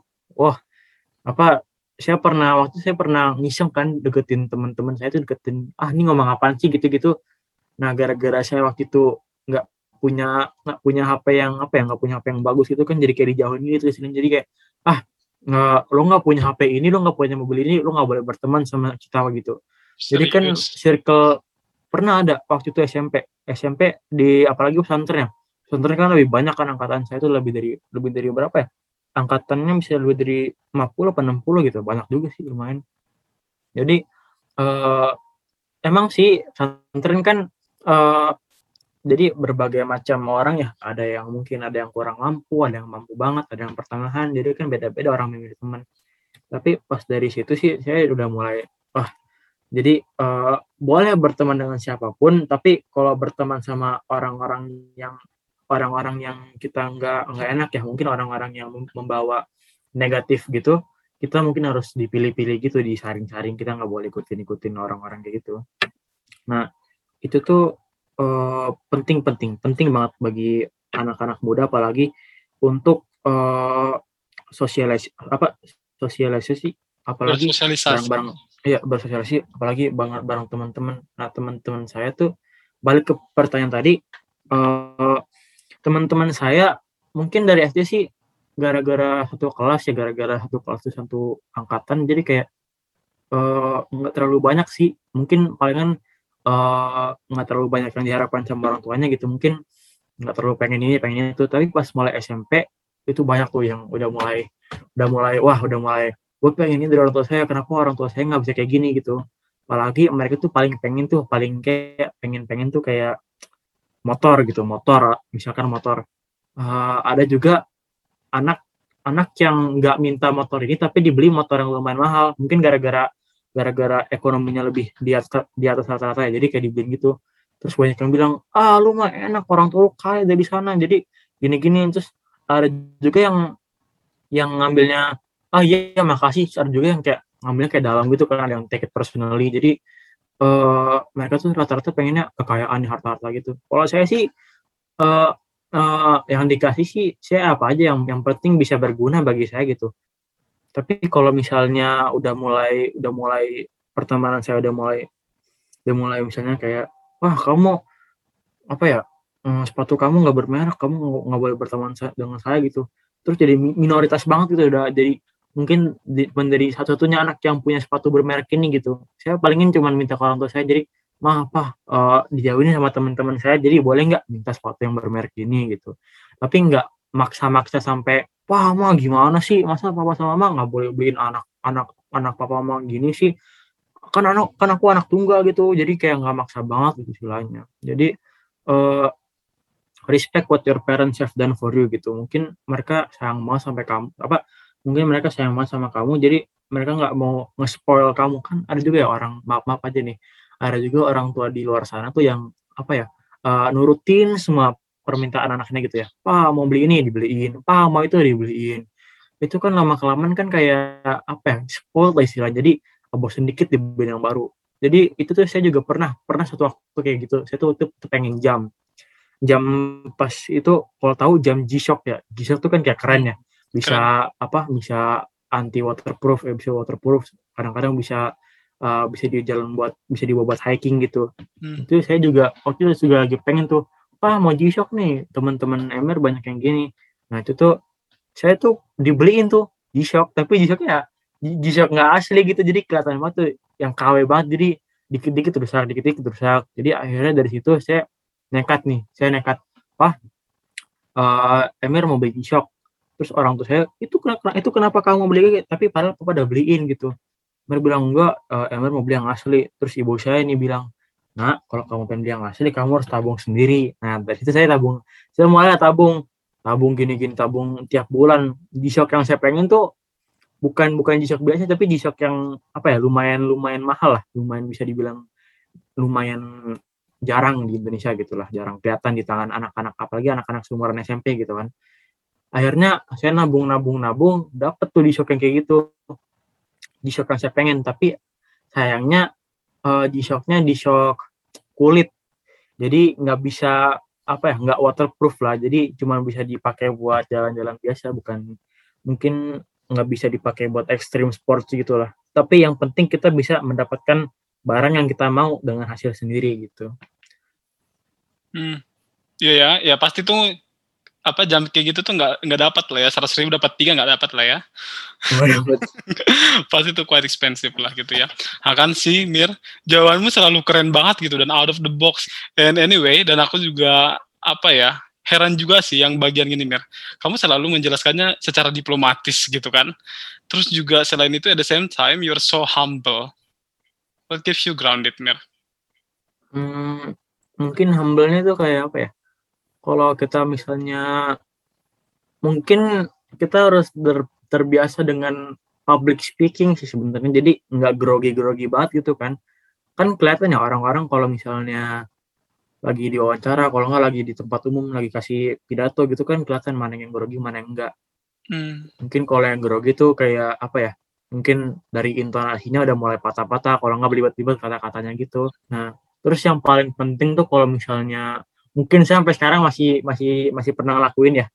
Mungkin yang paling penting tuh kalau lagi kalau lagi pidato kalau nggak lagi di interview tuh harus eh, harus kalem. Kalemnya kalemnya kayak kayak apa ya? Bayangin kalau kamu lagi ngomong di depan kaca di depan cermin gitu. Jadi cuman kamu sama kamu doang. Jadi kamu kelihatan tuh mana yang mana yang kamu kata-kata yang mana kamu belibet kamu kalau bisa kamu di bagian situ kamu jangan jangan terlalu pikir ke mana-mana jadi kamu harus keep, calm gitu. Mungkin hmm, sama intona, intonasi jangan terlalu cepat-cepat ya. Jadi harus kayak nggak lambat sih juga nggak lambat banget tapi kayak ya gitu lah gimana sih jelasinnya? Kayak ya intinya harus Hmm. harus kalem gitu lah. Kayak bayangin ngomong sama teman sendiri kan kok ngomong sama teman sendiri kan kayak nggak itu ya nggak apa tuh namanya nggak panik gitu kan. Kayak friendly aja gitu vibes-nya. Give positive vibes gitu bagi orang lain. Gitu sebenarnya yang grounded tadi? Yang what keeps you Yang- grounded? Apa? Yang what keeps you humble? Apa yang Rendah bikin hati. kamu rendah hati? Yes of course you are. You're humble right? Don't you know that? Eh, really? Yes yes. Dengan semua pencapaianmu loh Mir. Kamu tadi nyebutin macam-macam kayak gitu. Dan kamu tetap orang yang diplomatis gitu. Bahkan yang yang kamu sebutkan tadi yang kamu pingin kalau kamu dibully dengan sepatumu kamu dijauhin gitu kan? Terus kamu bilangnya ya pingin dong pak gitu. Tapi nggak nggak maksa sih. Nah itu kan masih kamu nggak rebel gitu loh. Dan kamu juga bisa ngejelasin semuanya dengan baik tanpa apa ya kamu selalu bilang if I'm not mistaken gitu. Kalau nggak salah kalau nggak salah. Itu juga ciri-ciri orang yang rendah hati loh ya Mir ya. Kamu nggak merasa kayak tahu segala hal gitu loh. Padahal kamu tahu banyak gitu loh. Nah, jadi what keeps you humble Mir? Ya sebetulnya sih hmm, jangan sok tahu juga lah maksudnya jangan kalau misalnya kita ini jangan oh gue tahu kayak gini gue tahu gini. Jadi istilah tuh kayak gimana ya? Eh mungkin di atas kita tuh ada orang yang lebih baik dari kita. Misalnya ada kalau kita udah merasa pinter jangan salah dulu kita mungkin ada yang lebih pinter daripada kita. Jadi kita jangan terlalu jangan terlalu sombong lah. Mungkin eh kalau kita sekalinya kita sombong kita dipandang oh ini orang yang memang memang ber- berprestasi memang bagus pencapaiannya. Tapi kalau sombong sekali sombong tuh kayak ah nggak enak lah. Kayak eh, dikit-dikit ya bawain tentang prestasi dia dikit-dikit dia bawain tentang akademik dia mungkin nilainya bagus. Tapi kalau sekali kita rendah hati itu kayak eh, enak nih nih orang nih meskipun pencapaiannya bagus dia masih mau berteman dengan siapa pun gitu. Apa berteman dengan semua orang gitu. Jadi berteman dengan siapa aja. Nggak nggak nggak mandang harta nggak mandang apa. Yang penting sih yang kalau moto saya kalau kalau lu asik lu temen gue gitu. Istilahnya kayak gitulah. Ada SD tuh ada teman saya namanya ah nggak nggak usah sebut merek lah. Tapi ada teman saya tuh eh, dia tuh apa ya eh, dia bisa dibilang tergolong kaya lah. Tergolong orang-orang yang mampu. Orang yang lebih dari orang mampu. Dia tuh kalau Mr. Ben tahu ada mobil smart. Tahu kan mobil smart tuh mobil kecil mobil cilik. Mm-mm. yang cuma dua orang tuh mobil listrik nah itu dia siap kali ke sekolah dia pasti pakai mobil itu. Terus sepatu sepatu bermerek kalau tahu ada sepatu dari Jepang apa ya Tiger Onitsuka Tiger. Wah dia Wow. pakai tuh banyak banget tuh. Terus ada tasnya juga tasnya ada tas apa ya? Gu- apa Gucci itu? Bukan bukan bukan sampai gitu. Pokoknya tas-tas yang bermerek loh. Terus jam juga jam bermerek lah jam G-Shock yang baru gitu kan. Jadi tuh setiap kali dia habis beli yang jam baru dia pasti bilang apa eh gue punya jam gini liatin dong. Sambil gini giniin terus kan kita kan palingan eh kita kan pasti ya pasti pertama-tama kan kita kan eh, wah keren Ray. Keren keren gini. Nah kan pasti kan kita pengen pegang ya kalau nggak pengen nyobain gitu kan. At least kalau dipegang kalau dipegang kacanya kan kita semua orang marah. Tapi kalau sampai ini orang nih kalau kita sampai deketin eh nggak boleh. Kamu kamu punya nggak jam kayak gini? Nggak boleh. Kalau kamu punya kamu boleh baru kamu boleh kamu baru boleh pegang. Kalau kamu nggak punya kamu nggak boleh deket-deket gitu nah dia tuh udah dibenci satu angkatan istilahnya. Udah dibenci satu angkatan tapi dia masih pengen pamerin tentang apa dengan hartanya gitu. Meskipun bukan ya nggak tahu juga sih jangan suzon juga. Mungkin mungkin dia kerja kerja pakai hasil duit sendiri juga. Tapi kan kalau buat seumuran dia punya berapa ya? Punya enam barang yang bermerek kan kayak mustahil juga ya. Mungkin tapi kalau dilihat ini dari orang tua sih orang tua memang emang ini ya emang emang berpenghasilan gitu. Jadi uh, banyak anak yang bilang ya elah itu kamu pakai duit orang tua kamu doang kan? Saya juga pernah ngaku ya udah nih duit duit orang apa duit apa duit orang tua ya udah jadi kan duit keturunan jadi duit duit keluarga gitu. Jadi lu gue yang beli kok yang ribet sih gitu. Pokoknya dikit-dikit dikit- dikit-dikit pamer harta dikit-dikit pamer harta. Jadi kan kesannya kayak nggak friendly ya sebenarnya. Kesannya kayak nggak ah ini anak malesin banget sih dikit-dikit pamerin harta dikit-dikit pamerin harta kalau misalnya kita rendah hati sekalipun kita beli merek yang bagus kita rendah hati pasti kan satu waktu kan pasti ada yang notice ya eh Emir kamu beli jam ini ya jam yang mahal itu kan? Terus kalau kita bilang ah beli sih iya tapi kalau misalnya kita bilang "Eh, iya nih beli kayak gini beli kayak gini ya lu nggak bisa kan? Kayak kesannya kayak buang-buang humble kita ya.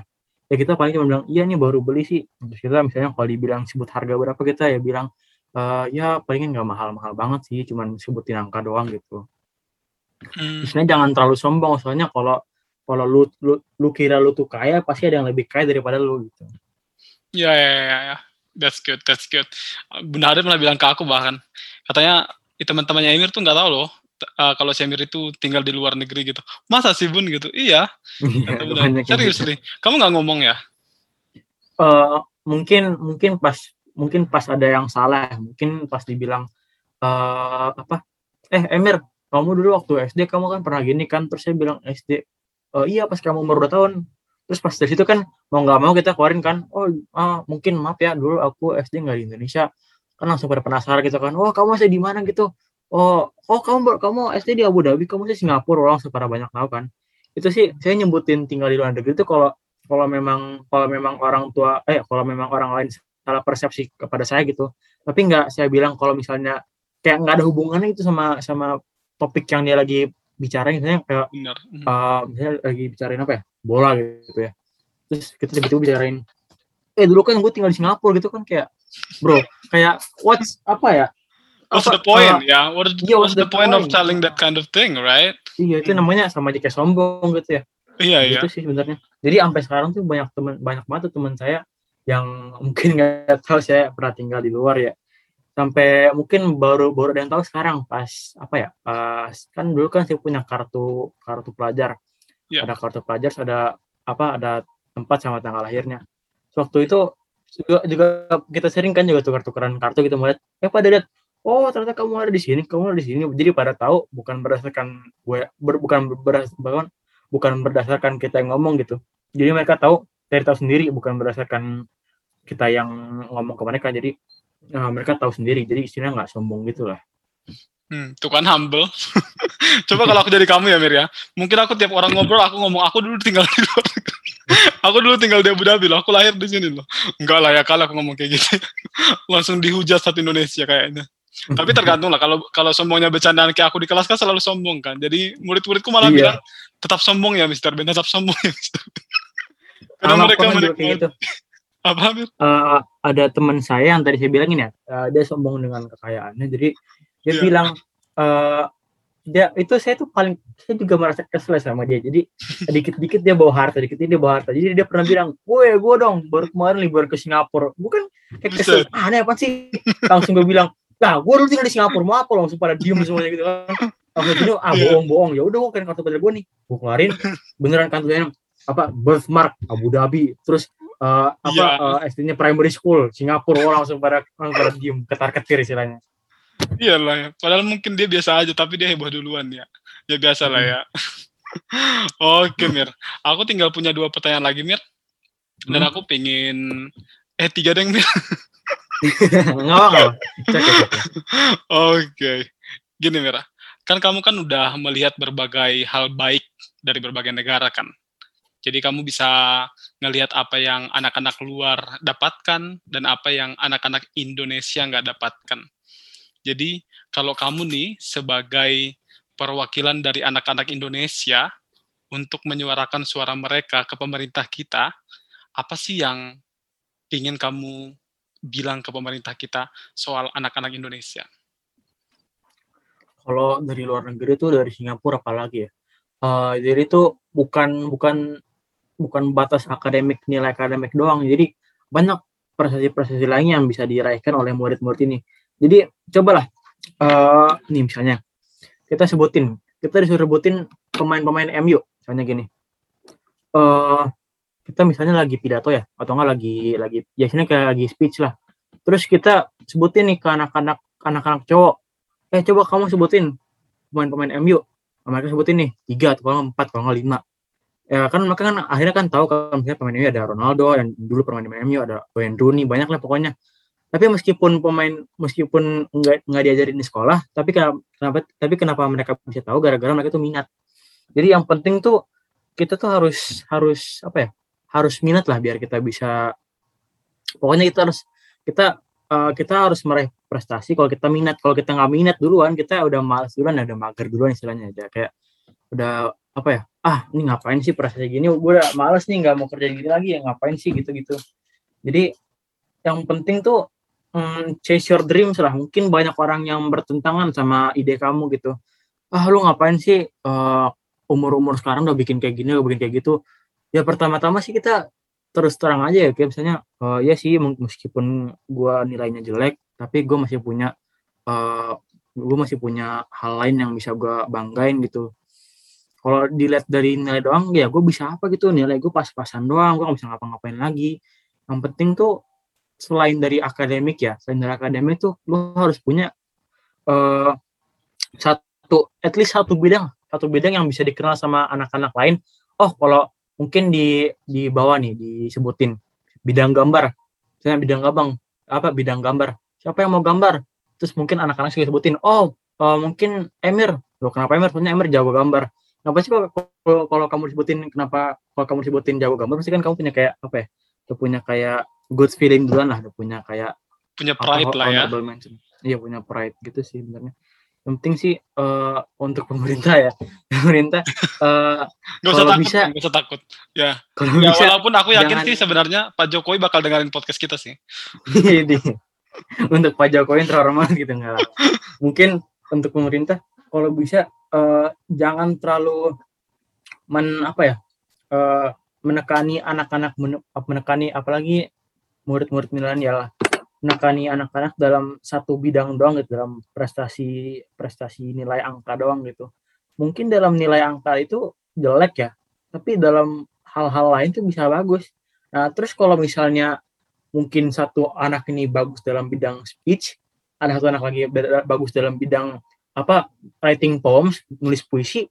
Terus kalau dimasukin dalam satu grup, itu apalagi mem- membawa nama Indonesia ya, kan bisa kayak apa ya lebih bagus itu kan satu bisa membawa puisi satu lagi bisa membawa apa speech yang bagus itu kan kayak lebih wow gitu kan jadi kita nggak dikenal sebagai negara yang negara yang apa ya di bawah rata-rata gitu kita masih punya hal-hal yang lain yang kita yang kita bisa banggain tentang prestasi-prestasi lain kita gitu. Mm -hmm. Iya benar banget sih Mir, yang masalah itu ya. Jangan cuma satu bidang aja, karena kan yang kita bilang kita bahas tadi tuh loh Mir. Kan tiap orang itu punya keahlian masing-masing kan, gitu-gitu. Dan hmm. yang gak enaknya tuh di Indo tuh gini Mir. Apalagi kalau kamu ingat zaman-zaman ada UN tuh, ujian nasional UN, ya, ujian akhir nasional oh, iya. atau UN ya.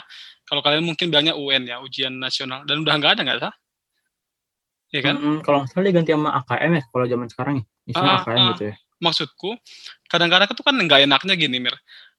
Misalkan ujian nasionalnya tuh yang harus lolos tuh matematika, bahasa Indonesia, bahasa Inggris. Kan ada orang-orang yang nggak nggak bisa matematika dan nggak suka matematika gitu loh, nggak jago hitungan iya. gitu. Tapi dipaksa untuk lulus di bidang itu. Sementara ya orang-orang yang diuntungkan mungkin ya, tapi gimana kalau yang nggak gitu loh, yang nggak jago di bidang itu. Itu sih, aku sih pernah baca di mengenai apa ya di koran apa di artikel gitu kan mengenai sistem pendidikan di Finlandia. Kan dunia tahulah sistem pendidikan di Finland itu yang paling bagus yang nomor satu di dunia. Dan mereka tuh dari SD udah dijorokin gitu loh istilahnya didorong kamu bidangnya apa ya? Kamu fokus ke sana. Jadi kalau ada orang iya. yang pintar gitar ya difokusin dari kecil sampai besar kan bakal jadi oke okay, kan. Daripada dia pintar gitar disuruh jago IPA fisika yang nggak bisa toh Iya kan? Orang yang pintar gambar disuruh jago nyanyi, ya kan susah kan? Apalagi kayak aku misalnya, suara kan lumayan pas-pasan kan. Jadi kan nggak mungkin dipaksa, dipaksa jadi penyanyi kan gitu. Jadi ya itu sih, aku pingin orang itu dinilai dites dari kemampuannya dia dari bidangnya dia bukan dari bidang-bidang yang dia nggak jago gitu loh kalau kayak gitu kan sayang banget jadi potensinya anak-anak di Indonesia tuh jadi nggak jadi nggak keluar ikan itu yang jadi susah sekarang. Karena ada yang bilang kayak gini oh ya udah kalau kamu pingin lihat potensimu kamu ikut tes psikologi aja. Emang semua orang sanggup bayar tes psikologi gitu apalagi untuk anak-anak gitu kan? Belum tentu juga orang tua mereka yeah. paham soal itu. Kan nggak semua orang tua paham mengenai parenting dan semacamnya toh. Gitu-gitu sih. Jadi wow that's a good point sih Mir. Dan yang penting good. sih ini ya uh, misalnya yang tadi kalau bisa UN tuh ada apa ya bisa UN tuh kelasnya ada bahasa Indonesia IPA sama matematika kalau nggak salah ya. Hmm. Jadi kalau misalnya kamu nggak jago dalam bidang itu, at least kamu masih punya backstory, ya. kamu masih punya pengalaman tentang bidang itu. Maksudnya, uh, uh, kalau kalau kamu nggak pinter di matematika, nggak usah nggak usah paksa nggak apa-apa. Tapi yang penting kamu ngerti, kamu yang penting paham lah. Kalau hmm. kamu putap apa, kalau kamu apa nangkep nangkep excuse-nya, oh kalau gue nggak nggak pinter di bidang ini, gue mendingan apa apa milih bidang lain gitu kan. Jadi kayak ah oh, nih gue ngapain belajar matematika sih? Orang gue nggak nggak minat gitu ya. At least kamu udah punya ini lah udah punya pondasinya kalau kamu punya matematika meskipun hmm. kamu nggak jago nih kamu masih punya pondasi tentang hitung-hitungan. Jadi kalau satu waktu kamu disuruh jadi kasir lah kalau misalnya lagi urgent gitu jadi kasir kamu masih punya hitung-hitungan tuh. Masih punya apa ya masih punya backstory tentang matematika yang kamu pernah pelajari meskipun kamu nggak jago. Ya gitu sih sebenarnya Mm -mm. Iya iya iya. Jadi dasar-dasarnya oke okay lah. Tapi untuk expert di satu bidang itu yang dia nggak yang nggak oke okay ya yeah. jangan seharusnya kan ya. That's good man. That's good. Fondasinya harus ada. That's good. Matematika bahasa Inggris juga misalnya ya paling nggak bisa bisa ngomong lah dikit-dikit gitu yeah, kan. bisa komunikasi dikit-dikit lah. Yang Jadi bisa kaku. bahasanya gitu. Mm, mm, mm. Walaupun sebenarnya kalau kita nggak jago bahasa Inggris bukan berarti kita bodoh loh ya. Jadi jangan salah paham, jangan salah paham. Gitu. Oke Mir. Terus aku pingin nanyain satu pertanyaan lagi. Dari semua cerita panjangmu yang udah kamu sampaikan di podcast ini, peran orang tua itu besar banget untuk mengubah pola pikirmu, mengubah pribadimu gitu. Apa yang pengen kamu sampaikan ke papa sama mama?